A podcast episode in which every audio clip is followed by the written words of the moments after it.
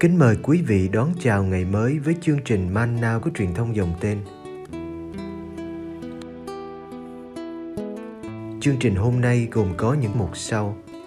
Trước hết là lời Chúa và suy niệm. Kế đến là hạnh các thánh.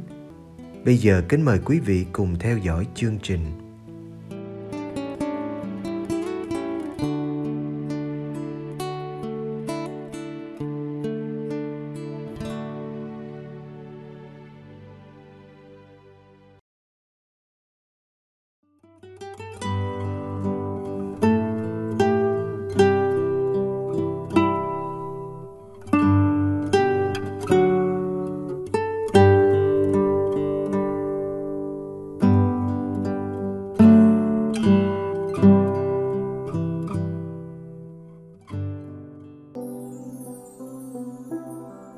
Giêsu chữa người bại liệt. Luca chương 5 từ câu 17 đến câu 26. Một hôm, khi Đức Giêsu giảng dạy, có mấy người Pharisêu và luật sĩ ngồi đó. Họ từ khắp các làng mạc miền Galilee, Jude và từ Jerusalem mà đến. Quyền năng Chúa ở với người, khiến người chữa lành các bệnh tật bỗng có mấy người khiêng đến một bệnh nhân bị bại liệt, nằm trên giường. Họ tìm cách đem vào đặt trước mặt người. Nhưng vì có đám đông, họ không tìm được lối đem người ấy vào, nên họ mới lên mái nhà, dỡ ngói ra, thả người ấy cùng với cái giường xuống ngay chính giữa trước mặt Đức Giêsu. Thấy họ có lòng tin như vậy, người bảo: "Này anh, anh đã được tha tội rồi." Các kinh sư và các người Pharisêu bắt đầu suy nghĩ. Ông này là ai mà nói phạm thượng như thế? Ai có quyền tha tội ngoài một mình Thiên Chúa? Nhưng Đức Giêsu thấu biết họ đang suy nghĩ như thế, nên người lên tiếng bảo họ rằng: Các ông đang nghĩ gì trong bụng vậy? Trong hai điều, một là bảo anh đã được tha tội rồi, hai là bảo đứng dậy mà đi điều nào dễ hơn? Vậy để các ông biết, ở dưới đất này, con người có quyền tha tội.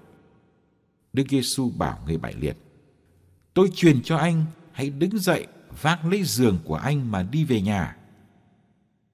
Ngay lúc ấy, người bại liệt trỗi dậy trước mặt họ, vác cái anh đã dùng để nằm, vừa đi về nhà, vừa tôn vinh thiên chúa. Mọi người đều sửng sốt và tôn vinh thiên chúa họ kinh hãi bảo nhau, hôm nay chúng ta đã thấy những chuyện lạ kỳ.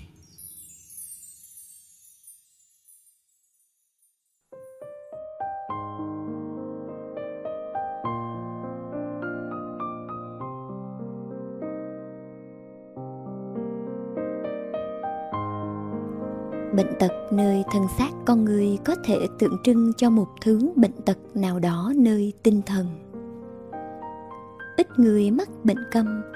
Nhưng ai cũng có kinh nghiệm về sự câm nín. Do sợ hãi của chính mình hay do bị đe dọa, bắt phải im. Ít người mắc bệnh điếc, nhưng lại có quá nhiều cuộc đối thoại mà hai bên chẳng hiểu nhau vì mất khả năng nghe. Người mù không phải chỉ là người không thấy ánh mặt trời nhưng còn là người không dám thấy ánh sáng của sự thật. Không nhận ra hình ảnh người anh em nơi khuôn mặt kẻ thù. Không phải ai cũng có bàn tay khô bại, không duỗi ra được. Nhưng ai cũng có lần thấy mình khó đưa tay ra để bắt tay người khác. Đức giêsu đã chữa cả thảy bao nhiêu bệnh nhân, chúng ta không biết nhưng chắc ngài đã không dừng lại ở việc chữa lành thân xác. Ngài muốn một sự lành mạnh nơi toàn diện con người.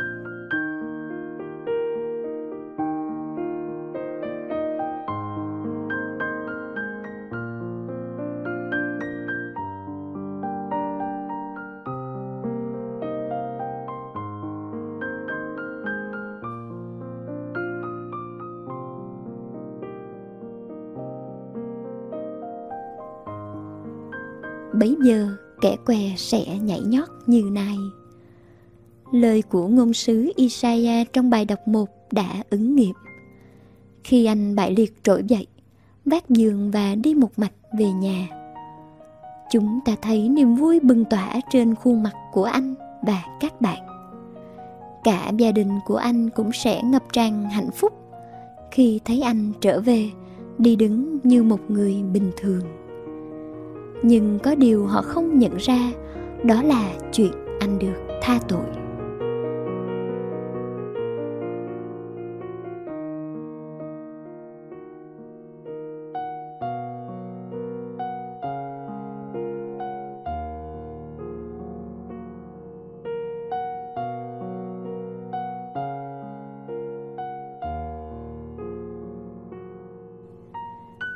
Đức Giêsu đã tha tội cho anh dù anh không xin, vì điều anh quan tâm chỉ là sự bất toại thể lý.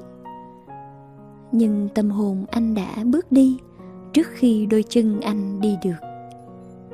Sự trỗi dậy của anh là sự trỗi dậy của cả hồn lẫn xác. Đức Giêsu có cơ hội để tỏ cho nhóm các luật sĩ và Pharisêu thấy, không nhất thiết phải đi gặp tư tế và dân lễ đền tội mới được tha chỉ bằng một lời nói đơn sơ, dễ dàng. Ngài có quyền ban ơn tha thứ. Chính việc anh bất toại được chữa lành, làm chứng về quyền năng này.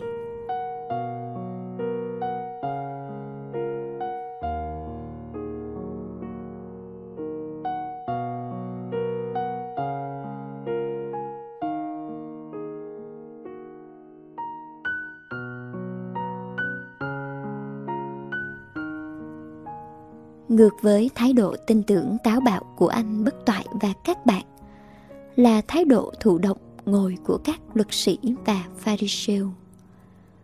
Họ cứng nhắc trong suy nghĩ truyền thống của mình. Chỉ một mình thiên chúa mới có thể tha tội. Họ không tin đức giêsu được chia sẻ quyền ấy từ cha, dù họ đã tận mắt thấy anh bất toại đi được.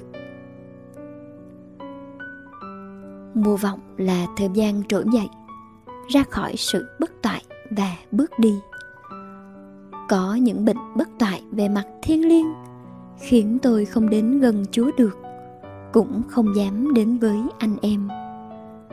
Có những bất toại về trí tuệ khiến tôi bị kẹt trong những định kiến, thiên kiến, thành kiến, không dám mở ra để đón nhận những sự thật bất ngờ và đáng sợ có những bất toại về tình cảm, khiến tim tôi như bị cầm tù, không sao thoát khỏi được chuyện yêu ghét, oán hờn dai dẳng.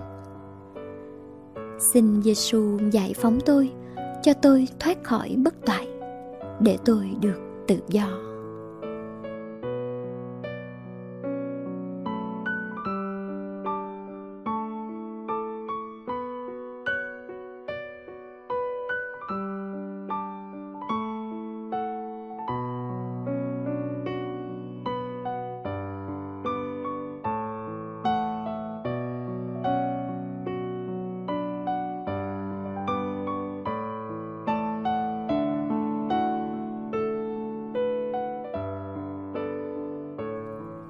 Lạy Chúa Giêsu. Sống cho Chúa thật là điều khó. Thuộc về Chúa thật là một thách đố cho con. Chúa đòi con cho Chúa tất cả, để chẳng có gì trong con lại không là của Chúa. Chúa thích lấy đi những gì con cậy dựa, để con thực sự tựa nương vào một mình Chúa. Chúa thích cắt tỉa con khỏi những cái rươm ra để cây đời con sinh thêm hoa trái. Chúa cương quyết chinh phục con, cho đến khi con thuộc trọn về chúa.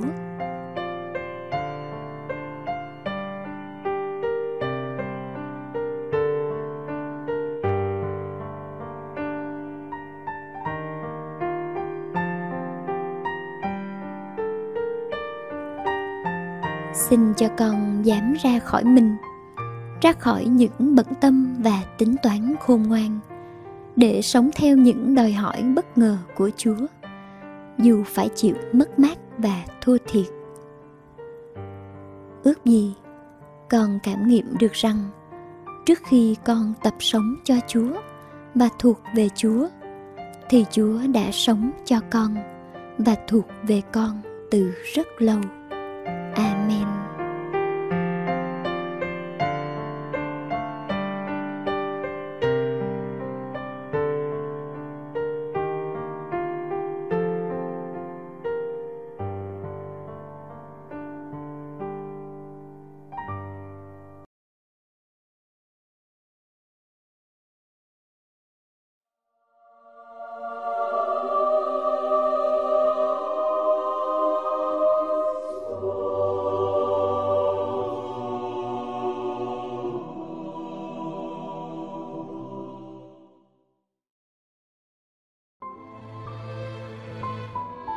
Ngày 11 tháng 12, Thánh Giáo Hoàng Damasus thứ nhất, ngày sinh năm 305, mất năm 384.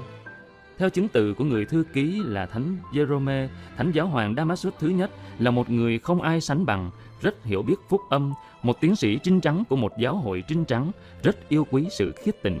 Thánh Damasus có khi nào được nghe những lời tán dương đó, những tranh giành nội bộ có tính cách chính trị, các tà thuyết, các tương giao căng thẳng với chính các giám mục của Ngài và của giáo hội Đông Phương đã làm lu mờ sự bình an trong triều đại giáo hoàng của Ngài. Là con của một tư tế Roma, có lẽ thuộc gốc Tây Ban Nha, Damasus khởi sự là một phó tế trong nhà thờ của cha mình. Sau đó, Ngài là tư tế của một đền thờ mà sau này là vương cung thánh đường San Lorenzo ở Roma. Ngài phục vụ Đức Giáo hoàng Liberius từ năm 352 đến 366 và đi theo Đức Giáo hoàng khi bị lưu đày. Khi Đức Liberius từ trần, Damasus được bầu làm giáo hoàng thứ 37 kế vị Thánh Phêrô và cũng là giám mục Roma ngày 1 tháng 10 năm 366. Nhưng có một thiểu số khác lại chọn và tấn phong một phó tế khác là Usinus làm giáo hoàng. Cuộc tranh luận giữa Đức Damasus thứ nhất và giáo hoàng đối lập gây nên nhiều xung đột trong hai nhà thờ lớn, gây tiếng xấu cho các giám mục Ý. Trong một thượng hội đồng do Damasus thứ nhất triệu tập nhân ngày sinh nhật của ngài, Đức Damasus yêu cầu các giám mục tán thành các hành động của ngài. Nhưng câu trả lời của các giám mục thật cọc lóc. Chúng tôi quy tụ để mừng sinh nhật, chứ không để kết án một người chưa bao giờ nghe biết. Những người ủng hộ vị giáo hoàng đối lập còn tìm cách đưa Đức Damasus ra tòa về một tội phạm, có lẽ tội dâm dục, khoảng năm 378. Ngài đã phải thanh minh trước tòa dân sự cũng như trước một thượng hội đồng của giáo hội. Khi là giáo hoàng, Ngài có lối sống thật đơn giản trái ngược với các giáo sĩ ở Roma và Ngài rất hăng say chống lại tà thuyết Arian và các tà thuyết khác. Một sự hiểu lầm trong văn từ về ba ngôi Thiên Chúa đã đe dọa mối giao hảo thân thiện với giáo hội Đông Phương và Đức Damasus thứ nhất là người ôn hòa đã dàn xếp cách tốt đẹp. Chính trong thời giáo hoàng của Ngài năm 380 mà Kitô giáo được tuyên bố là tôn giáo chính thức của Roma và tiếng Latin trở thành ngôn ngữ chính thức trong phụng vụ nhờ sự cải cách của Đức Giáo Hoàng. Cũng nhờ Ngài khuyến khích Thánh Jerome học hỏi Kinh Thánh mà bộ Vulgata được chào đời. Đó là bộ Kinh Thánh bằng tiếng Latin mà công đồng Trento 11 thế kỷ sau tuyên bố là có giá trị để đọc giữa công chúng, được dùng để tranh luận và để rao giảng. Đức Damasus thứ nhất qua đời ngày 11 tháng 12 năm 384 trên bia văn mộ chí của Ngài. Đức Giáo hoàng Damasus thứ nhất đã viết cho chính Ngài. Ngài là đấng đi trên biển, đã làm câm nín các ngọn sóng ác liệt, là đấng ban sự sống cho những hạt mầm tàn tạ của thế gian. Ngài là đấng tháo gỡ xiềng xích tử thần và đã đưa về cho Marta người em của cô, sau ba ngày trong mộ tối. Tôi tin rằng Ngài sẽ đưa Damascus trỗi dậy từ tro bụi.